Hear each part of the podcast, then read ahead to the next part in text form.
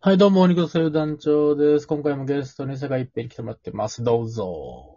はい、坂一平です。よろしくお願いします。まず、え一平さんとね、前回、前々回、前々回とガンプラ話に花を咲かせてるんですがは、えー、今日はね、じゃあ、もう、ガンプラこうなってほしいみたいな、夢のガンプラについて語りますかああ、いいね、それも。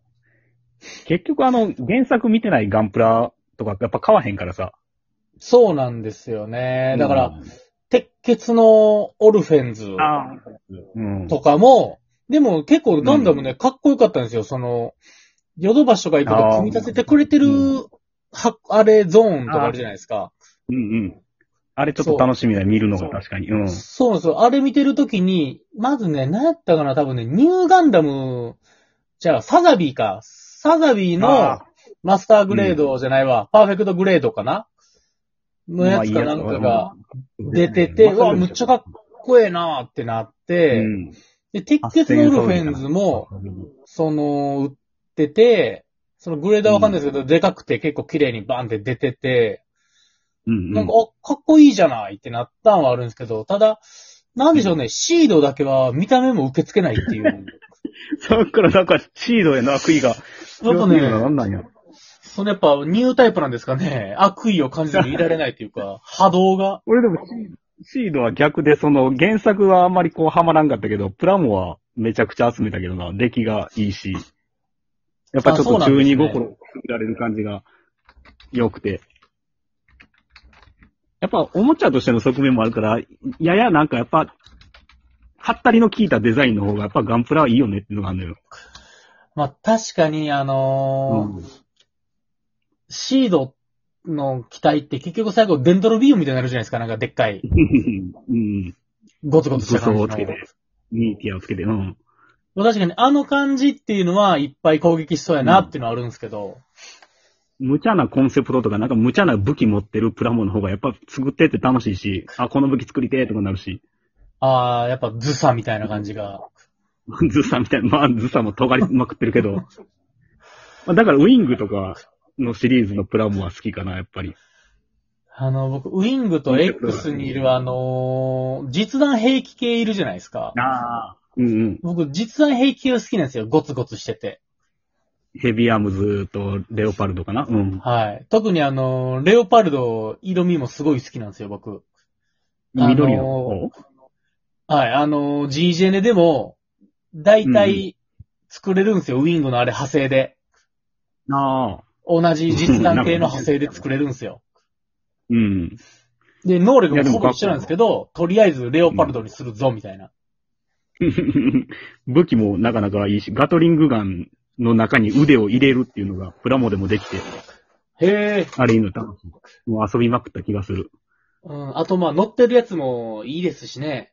あうんああいうの大丈夫な、あの、スカスタキャラみ たいな。あでもあいつ、心根は熱いんで、やっぱり。あ、そうそう。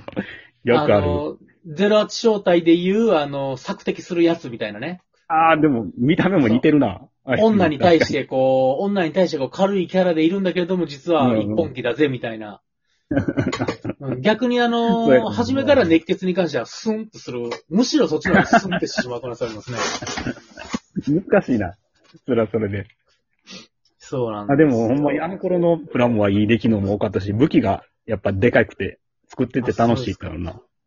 逆に言うと僕、あの、一番先にハマったのは、だからガンダムの三部作見てから、うん。一番最初におもろいなと思ったのは X なんですよ。ああ、そうなんや。なんかそれは意外。はい。へえ。高校生の時に、多分う、んビデオで X をバーって見て、へえあ、X 面白いってなって、ウィングも見て、で、ゾラッチ正体は見て、あ、こんなリアルな戦いがあるのかねって。やっぱ、ウィングもうんうんうん X も超人じゃないですか、結局。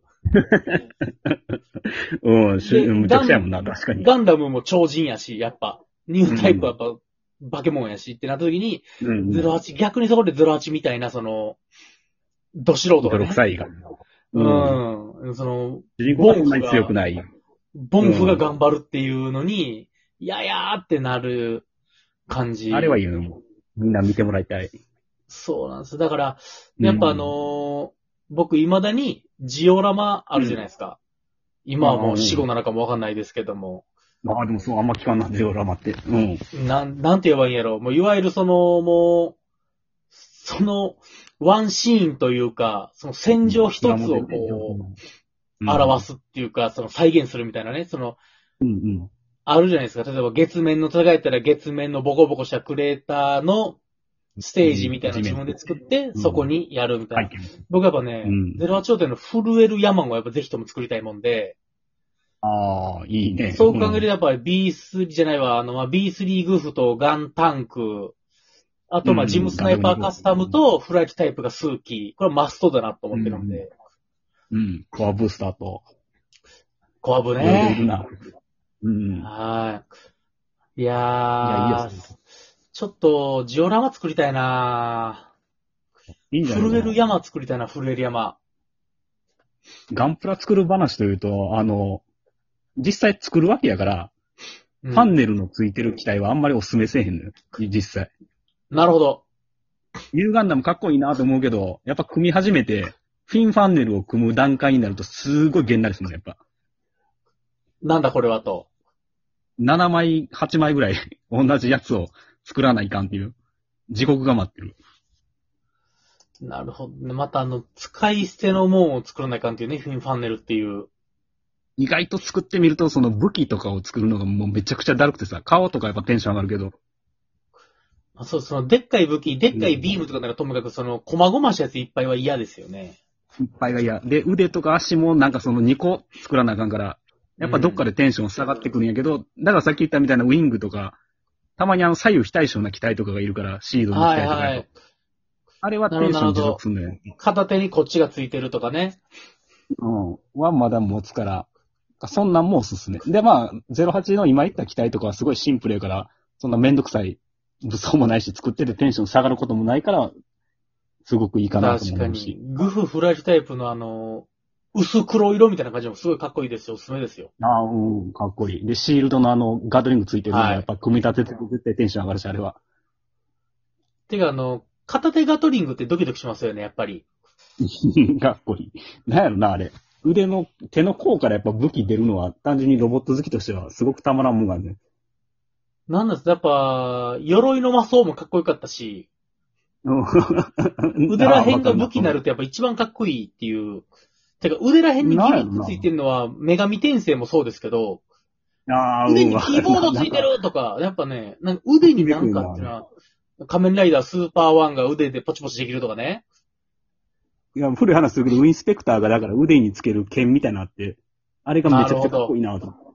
そのまま突き刺す。腕になんか。っていうのがビクンってくる世代なのかもしれないですね。うん。ボトムとかも、だから、そうやろあれ、腕から槍が飛び出なすやつるほど。かっこいいなんなんやな。ろなるほど。腕から。だから、なんかパンチと同時に、なんか、なお、銃弾が出たり、武器が出たりすると、うおーってなる。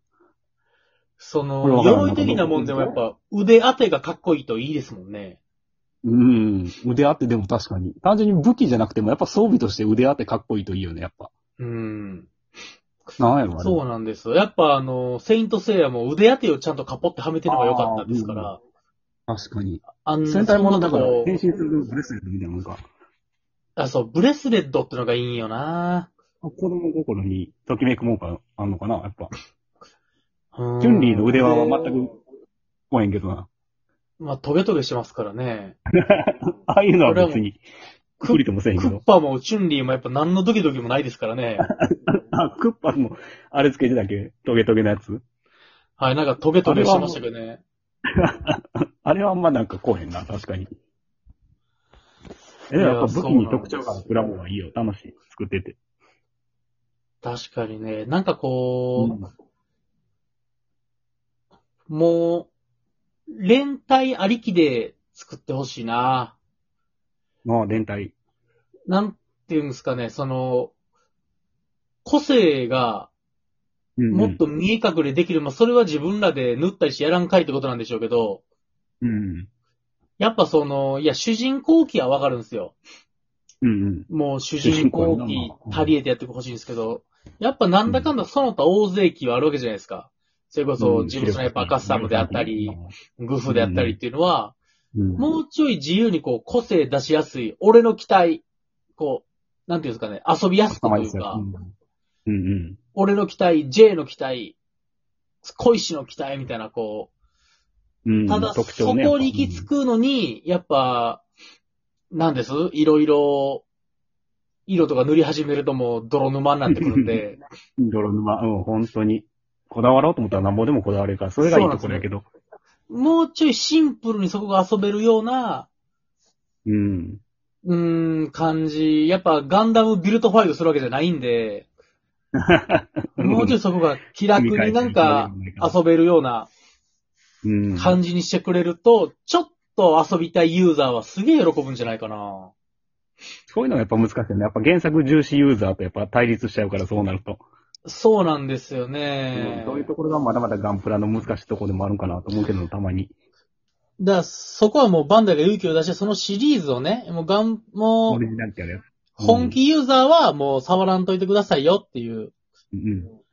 これはもうほんと、童貞、バージン、童貞が来るとこですよ、みたいな。ちょうどカスタム武器セットっていうのが発売される予定やけどな。いや、でもそういうことなんですガンダよ、ムやっぱり。うん。でもあれはすごいいいアイデアやなと思う。あの、原作にない武器が何種類かだけ出て。そういうのすごいですとか、なんか、こんな片手出しますとか、シンプルに。うんうん。なんか汎用性があって、ここ胸んとこガポってやったら、むちゃくちゃスリムなグフになりますよとか、なんかわからんけど。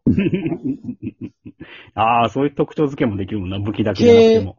軽量グフとかで、なんかそんな感じのを作ってくれると非常に我々ライトユーザーはね、我々僕みたいな遊びやすいなぁと思うんですけれども。うん。いろんな人に人気ですと。うーん、ガンダムはまだまだ奥深いということで、またいつかね、ちょっはと、今度はガンダムスパロボサイバーサートークをしたいと思います。